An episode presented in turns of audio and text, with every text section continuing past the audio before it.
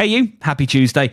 Today, we are talking about why it's no good shouting into a radio during a zombie apocalypse. I'm at least 90% sure it'll make sense. Call it 85.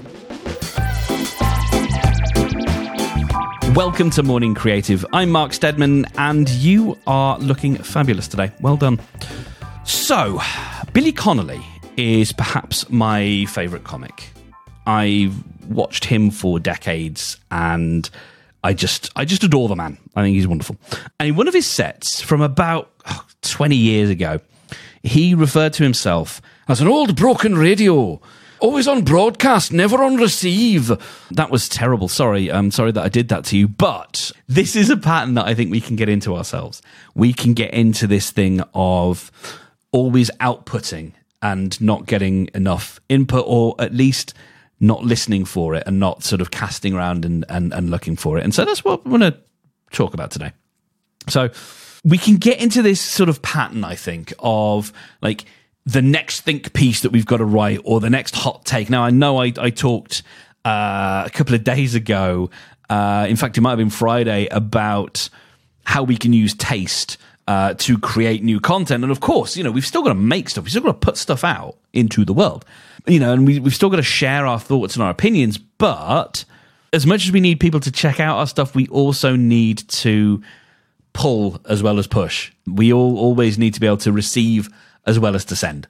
So you know the trope, I'm sure, of the whole zombie apocalypse thing, and there's like a someone's found like an old battered radio and it kind of barely seems to work and so imagine someone constantly yelling into that radio help is anyone there? Hello can you hear me? Is anybody is is there anything happening? Help we need you. We're over here. We can like Im- imagine that or that poor radio operator doing that all day until they get hoarse and it doesn't occur to them to stop talking and to flip around the dial so that they can actually listen to incoming messages because I think that's what we so often do. It's because it's eh, part of it is it's something that we can control. It's something that we can do, and I'm a big fan of things that we can do. You know, we, I talk a, a lot about habits, about outputs, things that we can control, things that we can do, and that feels good and it feels productive. And sometimes listening doesn't feel productive, but it absolutely is because if you imagine it in that scenario, what we're doing is we're asking for help. In, you know, we are asking for people to do a thing. Yes, we've got value to provide. You know, again, if we go back to the zombie apocalypse, you might have food and shelter that you can offer, but what you need is, let's say, medical supplies, right? It's no good just saying, hey, we have food and shelter. Hey, we've got this stuff. Hey, we need this stuff. If you're not then listening for someone who's like, hello, I, I have these things and I need these things. If you're constantly broadcasting, then you can't receive. You get it. And of course, when you get that message from someone saying, hello, I'm over here, I've got this, you need this, I can help, then you can meet up. And that's the whole point of this. It's to create those connections. The more individual connections we make with people, the more we scale. It's it's kind of maybe oxymoronic. It's it's it's but you know, it's weird, but it's true. Like the doing the stuff that doesn't scale, having those individual one-on-one conversations with people really helps we're having these conversations in public other people can see them but it also means that one-to-one conversation we're having if they then become aware of your work they become more invested with it because they've already got that relationship. Especially if you are trying to convey something of yourself and maybe something of what working with you might be like someone who's already experienced even just a scintilla of that is going to be much more likely to to be on board and to want to share what you're doing. So it's it's not entirely altruistic but it's also you know nowhere near selfish and it's incredibly valuable. So next time you pick up your radio, you know, if we're thinking about here, you know, taking to Twitter or to, to Medium, to LinkedIn, YouTube, whatever it is, we're not necessarily talking here about how you make your thing. You know, if you are a YouTuber, yes, you, you're going to take to YouTube. That is the stage on which you do your art. I'm more thinking about how we tell people that the new thing that you've just made is available the new song the new stand-up set the new illustrated children's book whatever it is how do we let people know about that stuff that's kind of the point here and so when you when you turn on your radio and when you tap the mic and you go I want to tell you about this thing. Talk into it. Tell people that you're there. Tell people what you've got and maybe what you need. But then don't turn the radio off. Or at least, if you do turn it off for now, pop it back on again a little bit later and actually keep it on receive.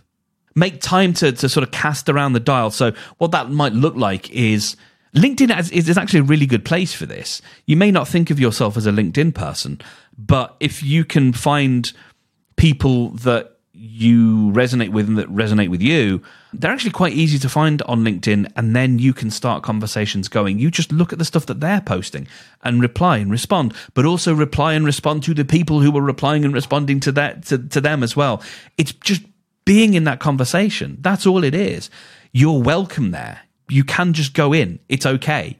No one's looking at you going, what? This person suddenly got some opinions. No, you, you, that's the beauty of this. The whole thing about social media is you can just jump in and start having some thoughts, having some value. You know, not not necessarily jumping in and going, I fundamentally disagree with this thing you've just said, but adding something to the conversation. Absolutely do it. It, it costs you nothing, and it is the stuff that moves the needle. It is the stuff because of the way the algorithms work. Especially on LinkedIn, this is a great place to do this because if someone responds to a comment that you've made, if they like it, you know, hitting the like button or they reply, LinkedIn will show them more of your stuff. It's that simple. So it will, you know, it will have that effect. And so, yes, there is this sort of, we're doing this for, you know, not entirely altruistic reasons, but that, that doesn't matter. If you're in there genuinely being fun, interesting, valuable, insightful, whimsical. If you're just in there to you know and and and again with linkedin it doesn't have to all be about work. It, that's completely okay. If you're doing that stuff then you will build those uh, those relationships. So make time to once you've tapped the mic once you've put out your mayday message hang that mic up keep the headphones on and and keep listening for messages and keep casting around the dial on your old broken radio and and make sure that you can hear those messages from other people. They're out there and they've got food and shelter and they're ready to swap resources. So we're going to do things a little bit uh, differently from from here on in. Uh, I've got a uh, an extra shot for you. This is something that I want to tell you about that I think you would enjoy, or at least something that you would be um, interested in and want to check out. This is a thing called Project Tapestry. It's from the people at Icon Factory or the Icon Factory. Uh, they used to make a Twitter client called Twitterrific. And uh, when Twitter shut down third party clients last year, they were one of the, the you know very small uh, number of companies who were actually doing making a significant amount of income from that app, and so it, it, you know sort of created some problems for them. And so now what they're doing is they're kickstarting a new app which combines your social media, blog posts, possibly even podcasts, anything that is accessible via uh, an open feed. They want to put into one app. So if you think about all your different social feeds, as long as there is a, a public API, a public feed of that data, of that information, of that content they want to put that into one app for you. It is a noble ass effort, I think. And I'm really interested to see how well it works. They're in development and they're hoping to ship by the end of the year. They've smashed through their goal and there's still three weeks left to go. So if you want to check it out, search for Project Tapestry on Kickstarter or you can find the link in the show notes.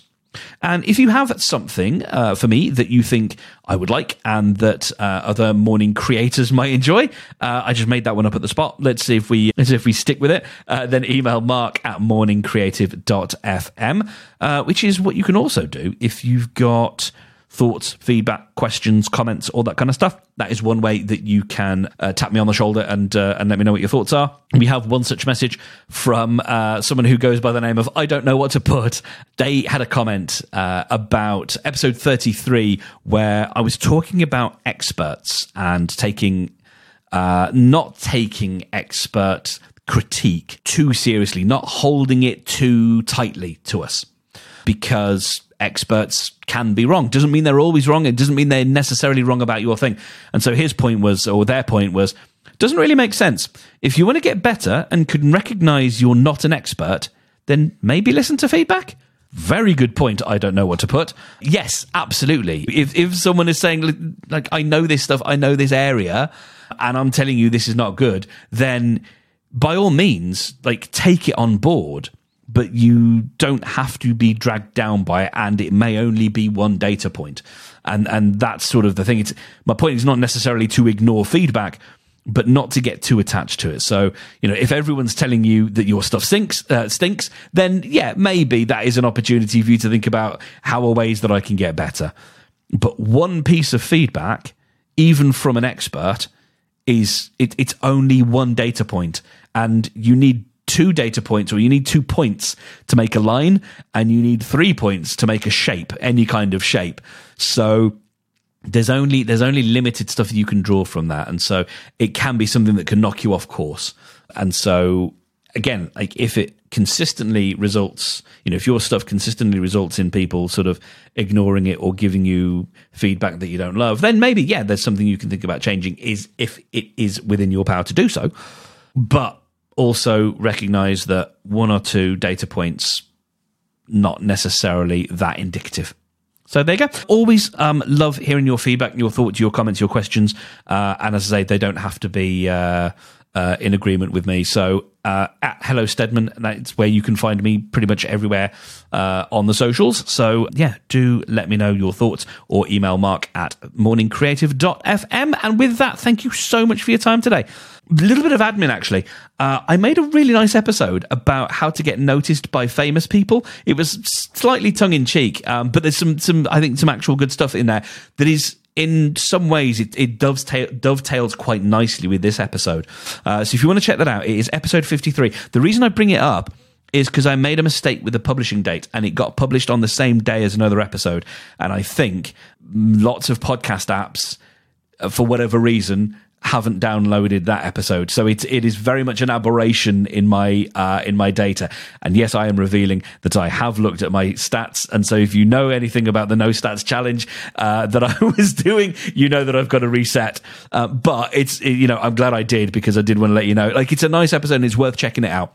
Uh, so you might need to scroll back in your feed. It might be that your app hasn't downloaded that episode, and you might want to check it out. So it is episode 53, and it is essentially how we can use social media to create to find an ambassador for your work, someone who's going to champion it, someone who's got a bit of prominence, who someone who's a bit well known and who's going to fly the flag, uh, the flag for you. Uh, and so, how do we get their attention? That's basically the idea. So, yeah, go and check that out. So next time, uh, next time we meet tomorrow, in fact, uh, we're going to have a new take on cross promotion. So, uh, in the meantime, look forward to seeing you again tomorrow. You're brilliant. Take very good care of yourself. Bye bye.